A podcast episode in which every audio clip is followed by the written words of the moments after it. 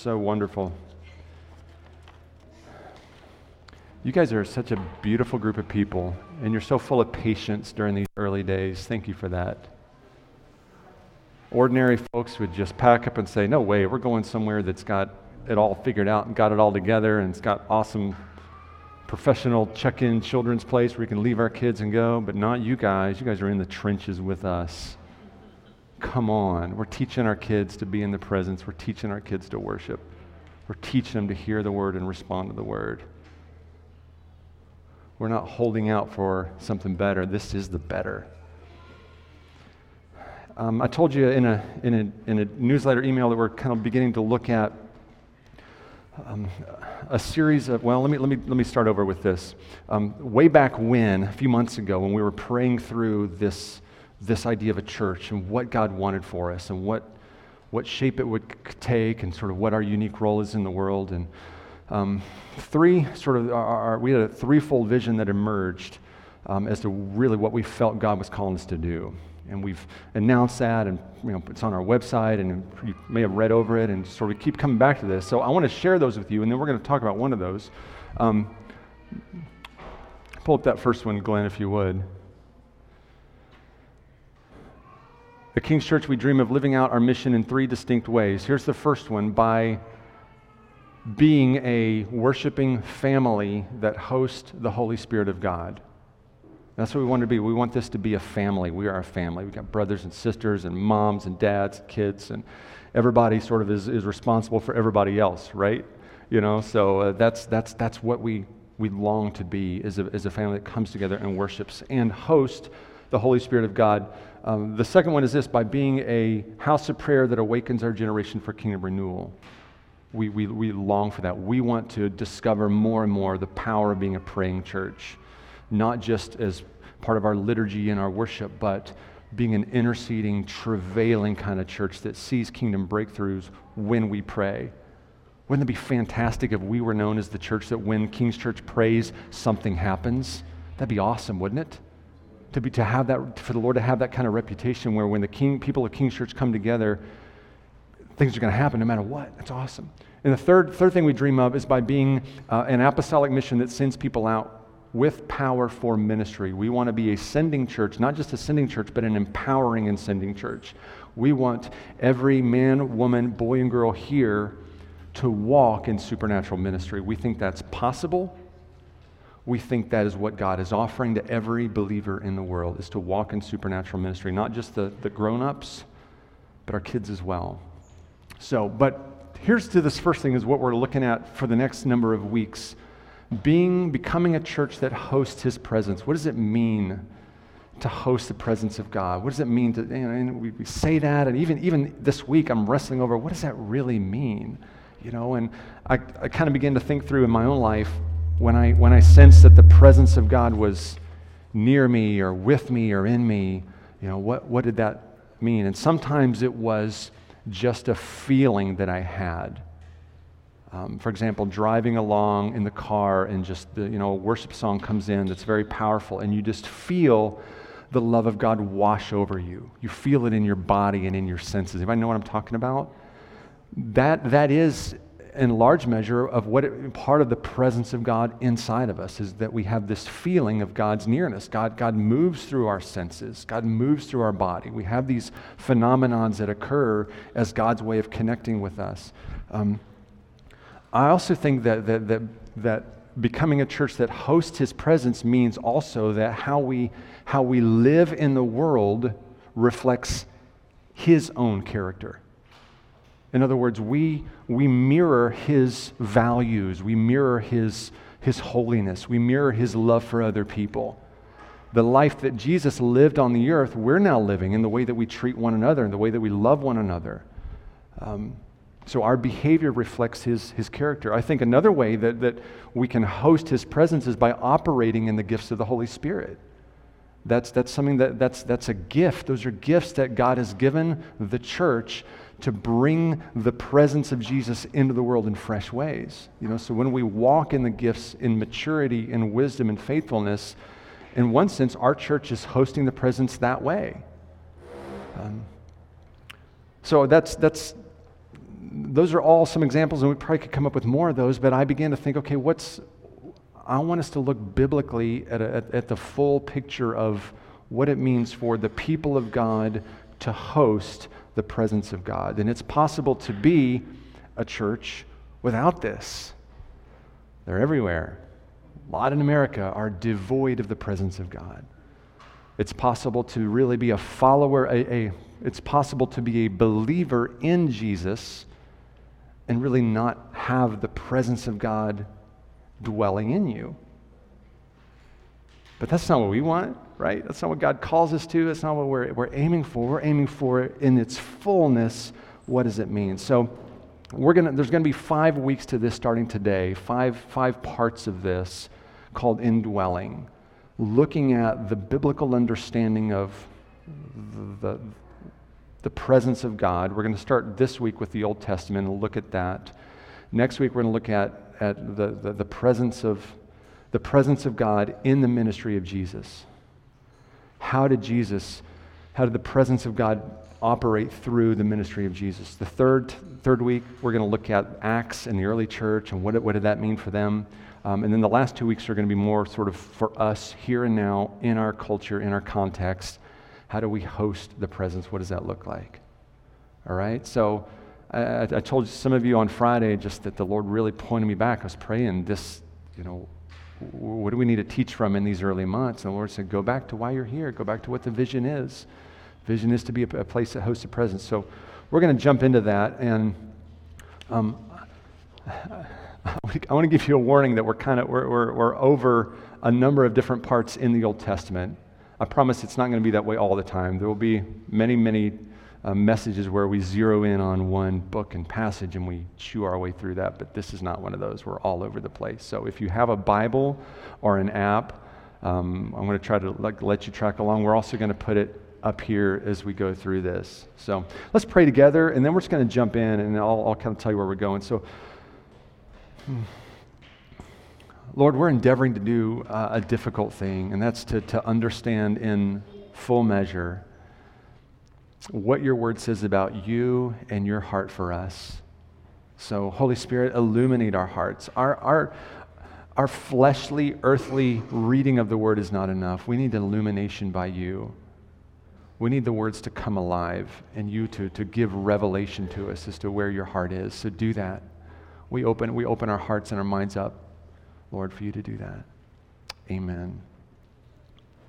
Okay, so there's really four, four ideas that I want to tell you about um, when it comes to the hosting the presence in the Old Testament. And in the Old Testament, the presence of God as it's, as it's moving in the people begins in one book. It begins in the book of Exodus. And I love the book of Exodus. I've told you this before. I love it because it's like a snapshot of like God's plan of salvation start to finish right? Like if you were stranded on a desert island and you didn't have anything else, any of the other Old Testament books, I think you could take Exodus alone and get a good idea of what God's going to do.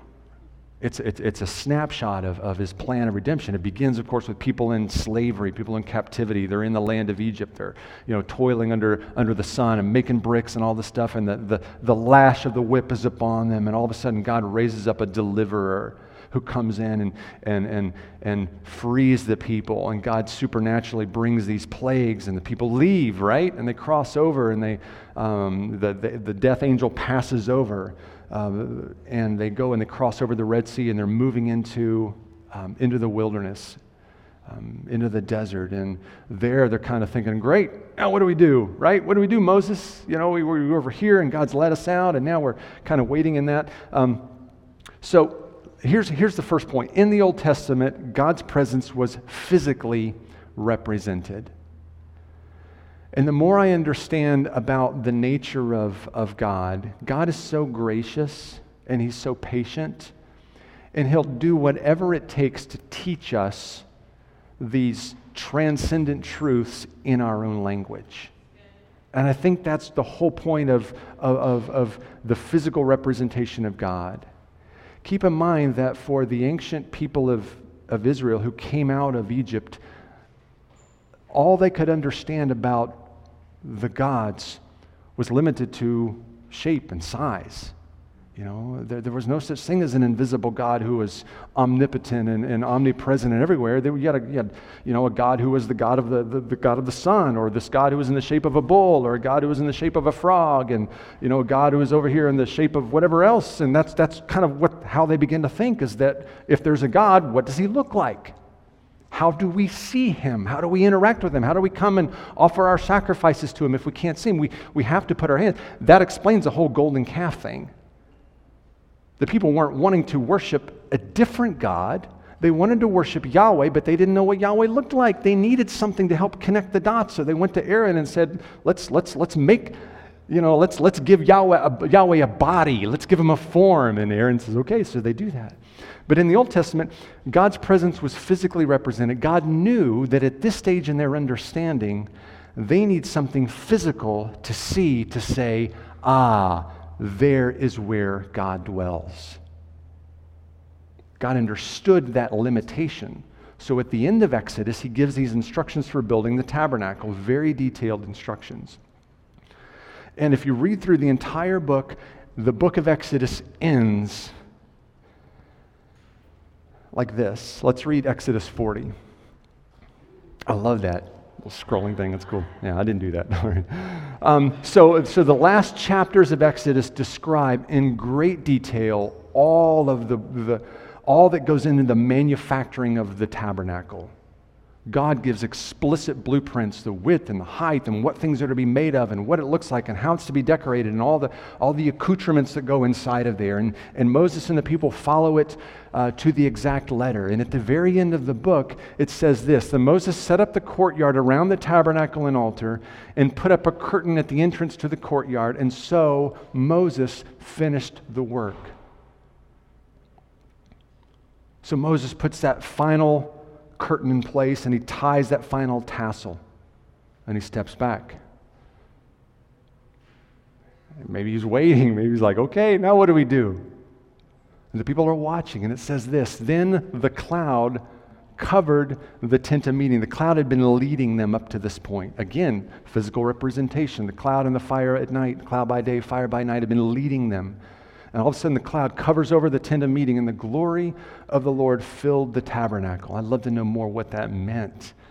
What does that mean for the glory of the Lord to fill the tabernacle? Does that mean this cloud just descended and consumed this, this tent that they made? We don't know. But we know that the book of Exodus ends this way the people are brought out of captivity, and God descends down into their midst to take up residence in this tent. Don't miss that. Don't miss what that means. That means that the point of God's plan in your life is not just deliverance from something, but it's His presence in the midst of wherever you are. That's why God delivers us anyway. It wasn't enough just to bring them out. God could have just brought them out, dropped them in the desert, and say, There you go. If you need anything, let me know. It wasn't enough just to give them the law. He could have stopped at Exodus 19 after he brings the law of Sinai. He said, Okay, I brought you out. Here's what you need to do. Don't mess up. That wasn't enough either. His presence in their midst was his heart, his design all along. So even in the very beginning of the, uh, of the Old Testament, we need to realize this is, this is pretty crucial to, what, to what's happening. So fast forward several hundred years. The people of Israel have now conquered Canaan. They've gone into the promised land. And they've established, set up their nation. And God has raised up a king. And David comes along, and David is a man after God's own heart, and David is just longs for the things of God. And he looks around. Of course, David, by this point in history, has dominated as a leader, as a, as a military strategist, as a king among people. And he looks around at everything that he's made, all of his house, and he says to himself, This is not right that I live in this and God lives in that. And he points to the, you know, to the tabernacle. That's, still, that's what they have. They still have this. It's not right that I should live this kind of lavish life and God is in that little place. And he goes to God and says, God, I want to do this. And God says, It's ironic that you want to build a house for me because I'm actually going to build a house from you. And he begins this covenant relationship. And he says, David, I want to make of your name and of your family a kingdom and a nation. And a king will always be on the throne. And, and the Lord says, You're not going to build a home for me, someone else will. Your son will, but you're not going to do it. But you need to know that a greater house is going to be built than the one that you have in mind. And so that's what happens. Solomon comes along, and Solomon, you know, of course, has just tree, he inherits his father's empire. And he inherits his father's wealth. And Solomon begins to accumulate more and more and more and more and more wealth and more wisdom and more power and more influence. And the nations of the earth are coming, flocking to Solomon to see what he's, what he's going on. And, and Solomon just dreams about building this temple for the Lord. So he does that. 480 years later, after they come out of Egypt, Solomon's temple is completed and they bring the Ark of the Covenant back into the temple, into the holy place. So let's read here as 1 Kings 6 1 says this. It says, In the 480th year after the Israelites came out of Egypt, in the fourth year of Solomon's reign over Israel, in the month of Ziv, the second month, he began to build the temple of the Lord. And go on to the next verse there in 1 Kings. The word of the Lord came to Solomon. The Lord said, As for this temple you are building, if you follow my decrees, observe my laws, and keep all of my commands and obey them, I will fulfill through you the promise I gave to David your father and I will live among the Israelites and will not abandon my people. So God comes and says, David or uh, Solomon, I want to make the same promise to you. He says, It's awesome that you want to build a place for me. I don't have a problem with that. But don't forget what the, what, what, what the point of this relationship is. I don't need a house. What I need is covenant faithfulness with you and the people.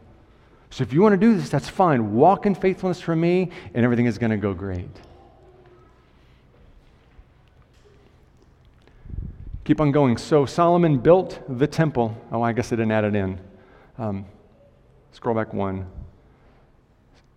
So Solomon built the temple and it goes on to explain how, how, power, how, how amazing it was. I was reading a little bit of this in, this last week about the sheer scope of this. And that's point two, is, num- is number two. Its placement, design, and function reflected God's absolute holiness. So, this is a symbol, this is an object lesson, this is a physical ex- a representative of God's presence. So, from the very beginning, this is different. This is not like anything else the Israelites have ever seen. And he gives great detail in Exodus about how to build it, what it's made of. It's made of the finest material, it's woven together with, with just in, in incredible craftsmanship. The Bible tells us um, when Solomon builds his temple, it lists every, it lists every detail of what's made. You know that he uses 23 tons of gold in the most holy place alone. Think about that 23 tons of gold just in the holy place of the tabernacle. Every single thing was overlaid with gold. Everything freestanding was made of gold. It's just it's mind-boggling. And You can kind of kind of go and Google, you know, what, what was the value of Solomon's temple, and some people are putting into the billions of dollars of what it actually would, the value of what he put into that. It's phenomenal. And, and, and, and for, the, for, the, for, the, for the early generations, the tabernacle was situated right in the middle of the camp with the different tribes camping out to the left and to the right, or to the north, the south, the east, and the west. And the tabernacle, when, when it comes time to build the temple, the temple is built on the highest place in the land, a, a center of uh, uh, prominence.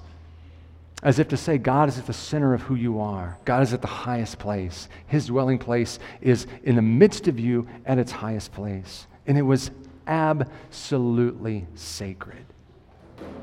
Everything about the tabernacle was sacred. Everything about the temple was sacred. Look at 1 Kings 8. Look at what it says here in 1 Kings 8:10.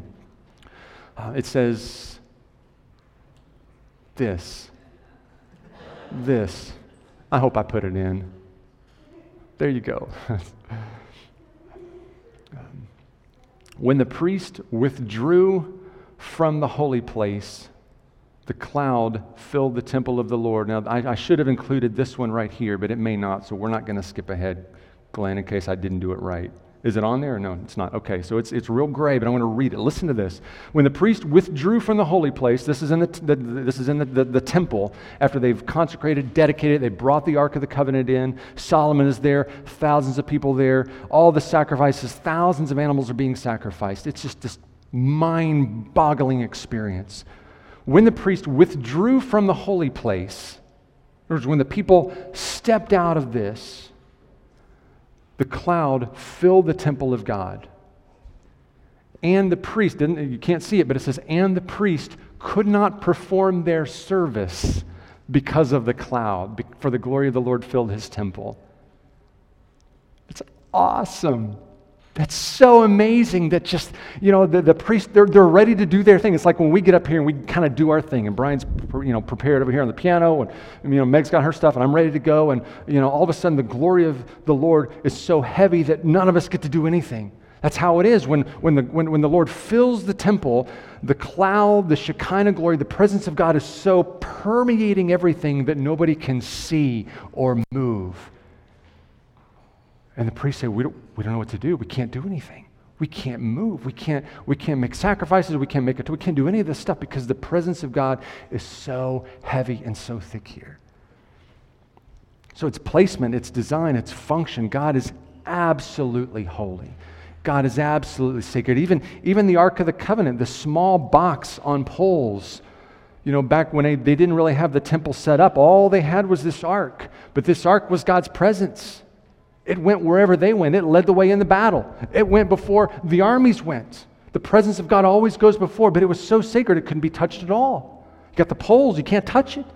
And one guy comes along and all, you know, it's, it's riding on the back. You know the story. It's riding on the back of a cart, and it, the, something stumbles, and the ark begins to slide out and fall off. And this well-meaning guy, you know, he, he reaches out and he touches it to, to sort of stabilize it, and he falls over dead.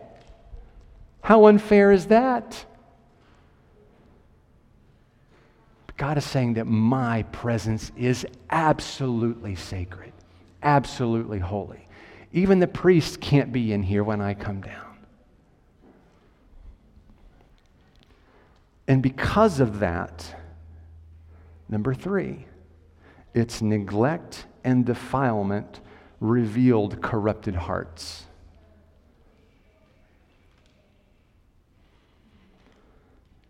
So if the, if the temple represents God's covenant love, it represents his promise I'm going to be your God no matter what. I'm going to fight your battles no matter what. I'm going to provide for you no matter what. You're going to be great among the nations of the world no matter what. I'm going to bless the world through you no matter what. All I ask is that you honor my presence, keep my law, walk in faithfulness with me. And here's how you do that you honor me in the temple with sacrifice and with worship. And the people would say, Yay, we can do that, sure. That's what they did when Solomon was there. Yeah, we can do that. Our God's awesome. But it's not very long, several generations later, when the temple begins to be defiled, when the, the, the kings of Israel begin to say, eh, we're not going to just, we're not going to be exclusive. We're not going to be monogamous in this relationship. Because we sure do love all that Baal has to offer. We sure do love all that Molech has to offer. We sure do love all that Ashereth has to offer. We can't just be exclusive to these. What would our neighbors think? What would our neighbors say? We're going to look weird. We've got this beautiful temple. It's okay. We can kind of put up a pole right up here for Asherah and kind of offer some sign. God's not going to mind. We're enlightened. And so the kings of Israel begin to defile the temple and defile themselves. Second Chronicles 24 talks about offerings being made to Baal, the Canaanite god of storms. Imagine that. Imagine if David saw this. Sacrifices in the holy place being made to this idolatrous God. Second Chronicles 26 talks about King Uzziah who takes it upon himself to offer up incense to the Lord. Doesn't matter that he's not a priest, doesn't matter that he's not consecrated by God for this. Uzziah thinks, oh, I'm a king. Surely I have some leeway here. Surely God won't mind. A few chapters later, 2 Chronicles 33 talks about King Manasseh, who sets up pagan altars inside the temple as well. And it's not just one or two isolated incidents. It's time after time after time. It's generation after generation after generation. And the temple is defiled, and ceremonial sacrifices are lost. And by the time that King Josiah comes along, there is no known law of God. Nobody could tell you what the commandments of God are. Nobody could tell you what the ten. We heard about that. I think I heard my great grandfather talk about that. And it's absolute corruption absolute defiled hearts lead to a defilement of the temple. And Jeremiah then comes along, one of the prophets, he says this in, 20, in, in, in chapter 23. He says, The land is full of adulterers. Because of the curse, the land lies parched, and the pastures in the wilderness are withered. The prophets follow an evil course and use their power unjustly. Both prophet and priest are godless. Even in my temple, I find their wickedness, declares the Lord. You know, I, I wish I could. This week I was just trying to think, I was trying to think of, you know, what modern, what's analogous in my own life to this kind of depravity and this kind of defilement. It's hard to think about it.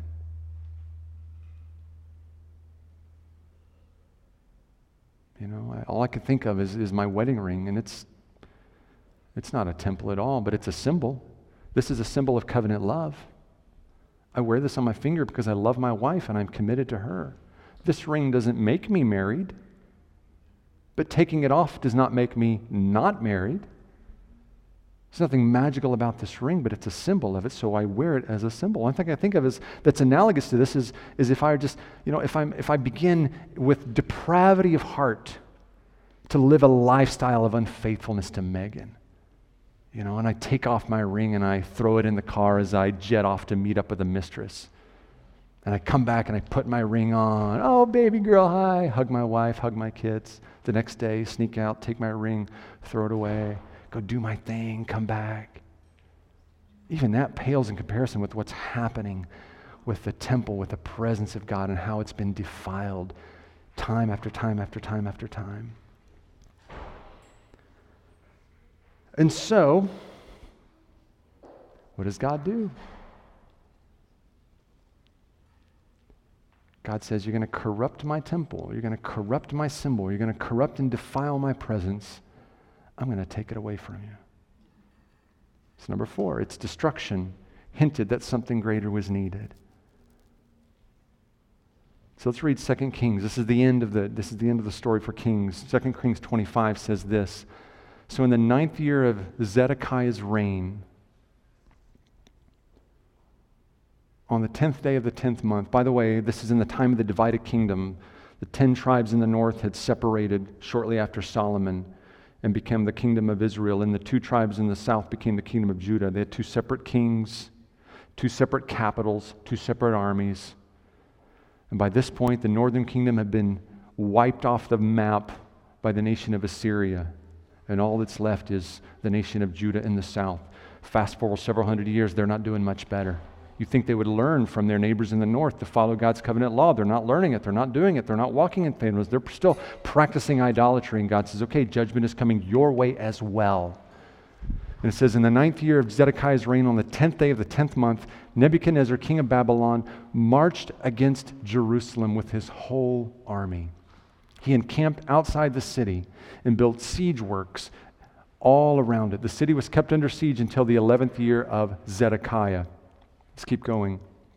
By the ninth day of the fourth month, the famine in the city had become so severe that there was no food for the people to eat.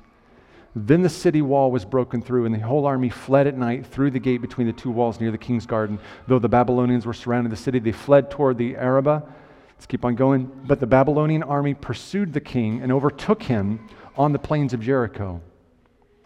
This is bad news. All of his soldiers were separated from him and scattered, and he was captured. He was taken to the king of Babylon at Riblah, where sentence was pronounced on him.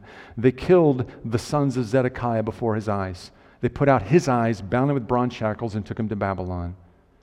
On the seventh day of the fifth month, in the nineteenth year of Nebuchadnezzar, king of Babylon, Nebuzaradan, commander of the imperial guard and official of the king of Babylon, came to Jerusalem. Here we go. He set fire to the temple of the Lord, the royal palace, and all the houses of Jerusalem. Every important building he burned down. The whole Babylonian army, under the commander of the imperial, imperial guard, broke down the walls around Jerusalem. Nebuzaradan, the commander of the guard, carried into exile the people who remained in the city, along with the rest of the populace and those who had deserted to the king of Babylon. So, after centuries of idolatry, God finally says, Enough. Enough of this. You broke my covenant law again and again and again. You defiled my holy place again and again and again. Judgment's coming. Judgment is coming, and it does. And God raises up the Babylonian army that come in, destroy Jerusalem, ransack it, raze it to the ground, burn the crops, burn the vineyards, tear down the walls, strip the temple of whatever is left, and burn and, and just leave it as rubble.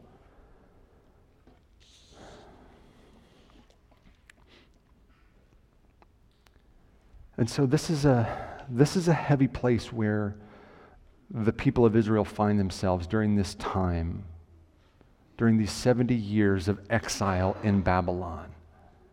And they're wondering to themselves, what went wrong?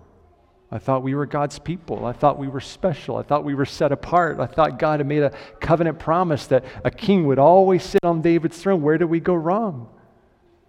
They begin to question their, themselves and begin to question God. And by the, time, by the time that God releases them to come back, by the time God releases them to come back, many have given up.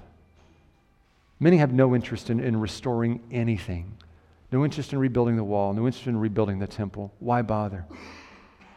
Why bother?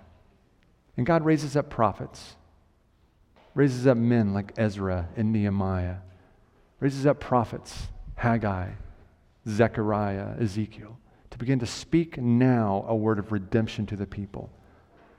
And they call them to begin to rebuild the walls and rebuild the temple.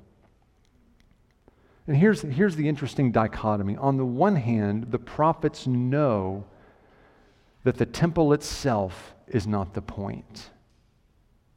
They know that. They know that the old covenant is not enough.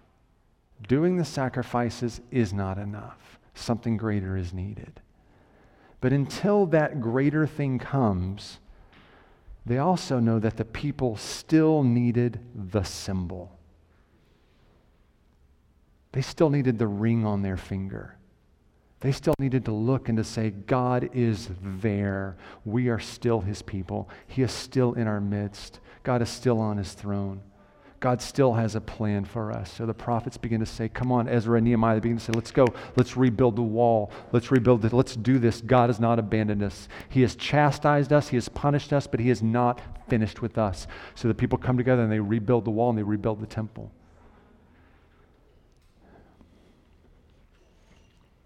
Even after the temple is rebuilt, things aren't the same. The symbol is restored. But there's a fundamental problem then that sort of emerges is this How can a holy God dwell in the midst of a sinful people? That's what the prophets begin to, the, the people begin to wrestle with. They begin to ask, How? How? How do we do this? How does this cycle get broken? How do we have the holy presence of God in our midst without it destroying us because left to ourselves, we just keep doing these things over and we keep defiling ourselves. And the prophets, by God's Spirit, knew the answer, they knew the solution.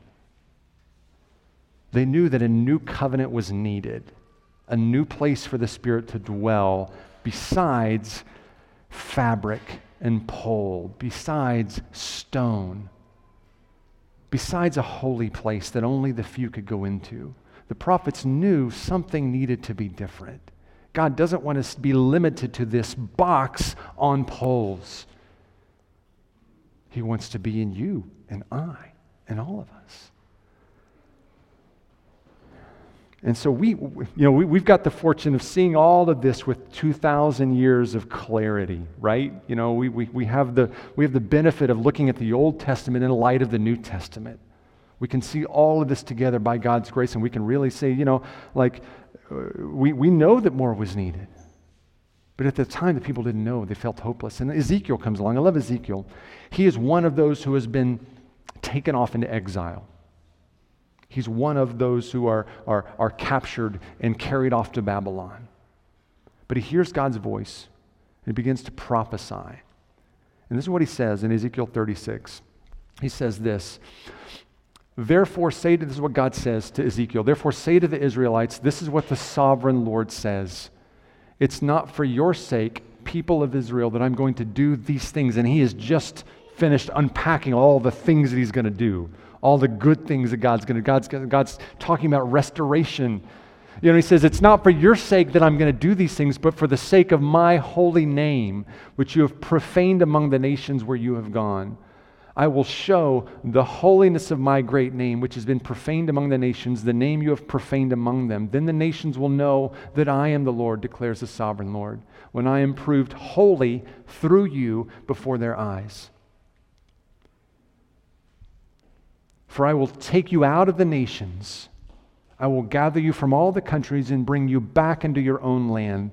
I will sprink, sprinkle clean water on you, and you will be clean. The only sprinkling done up until this point has been the sprinkling upon the altar by the priests. But God says, Oh, no, there's going to be a new sprinkling now. Now I'm going to put the water upon you.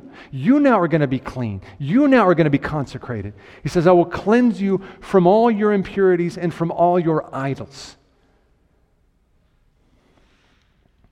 I will give you a new heart and put a new spirit in you. And friends, this is, this is revolutionary. This is groundbreaking for people. As they're sitting in exile, the, the, the, the, the smell of smoke still in their nostrils, the fear and the horror of what has happened still in their hearts this word comes to them and says, God is going to give us a new heart and a new spirit. I will remove from you your heart of stone, and I will give you a heart of flesh. I will put my spirit in you and move you to follow my decrees and be careful to keep my laws. Then you will live in the land I gave your ancestors. You will be my people, and I will be your God. And God says, Guys, I got a whole different plan. That plan didn't work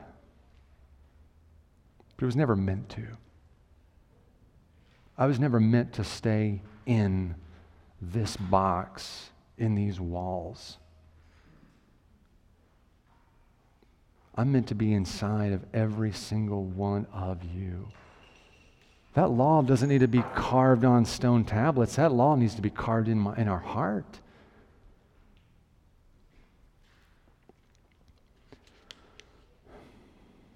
And so Big idea is this of this first part the tabernacle and the temple were object lessons that point to God's heart. That's all they were. They were imperfect and they were temporary. But they showed us God's heart. They showed us, number one, that He wants to be right where we are. Doesn't want to be way up there in the cosmos, way up there in the heavenlies without any kind of proximity to us. He wants to be just here in the mud, in the dirt where we are. But he can't be here in his full holy character until we are able to host his holiness.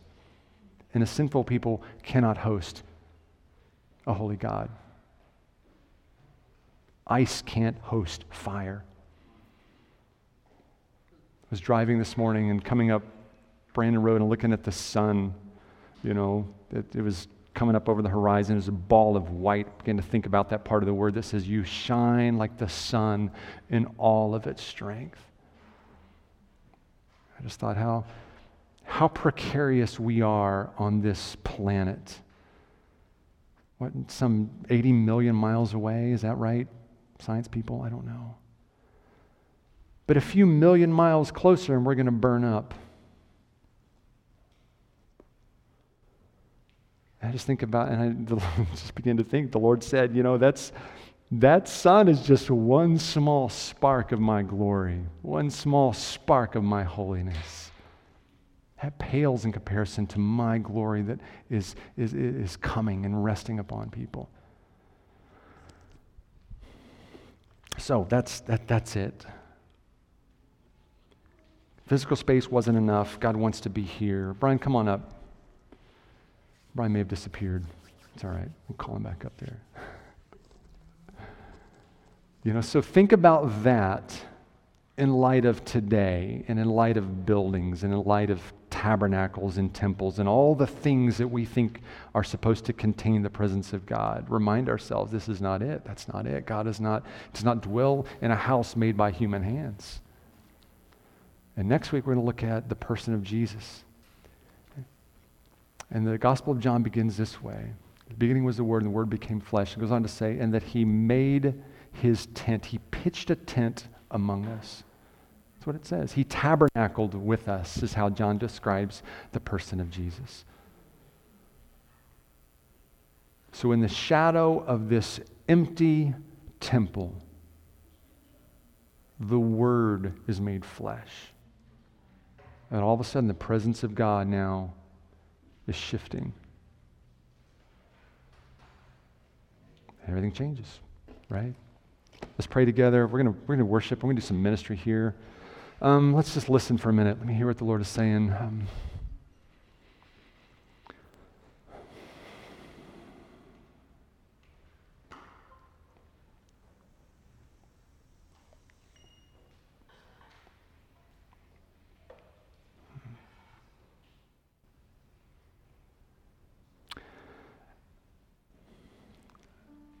I sense that maybe the Lord is just, a, He wants to clarify.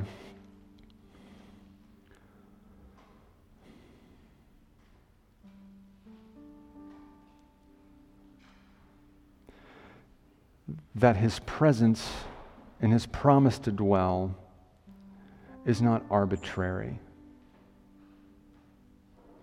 It doesn't come and go. It's not dependent upon our feeling. It's not dependent upon our behavior.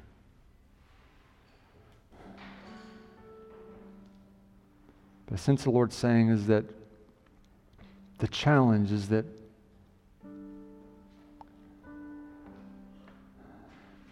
our minds are distracted and our hearts are distracted.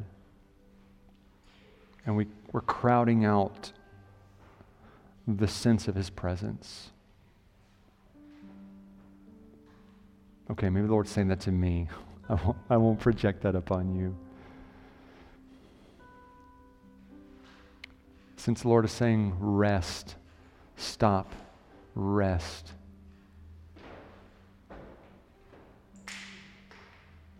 Open up your heart, open up your minds to the descending glory of the Lord.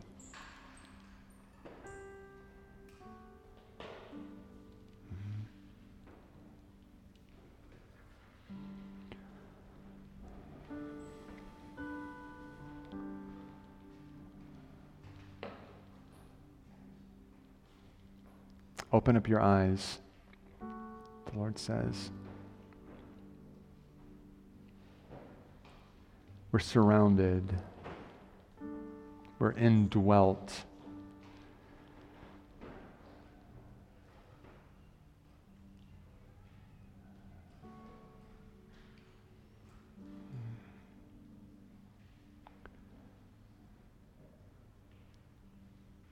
Father, we love your presence. We do. We need your presence. We honor your presence this morning. We don't we don't uh, hurry it along. We say, Come and be here and do what you want to do.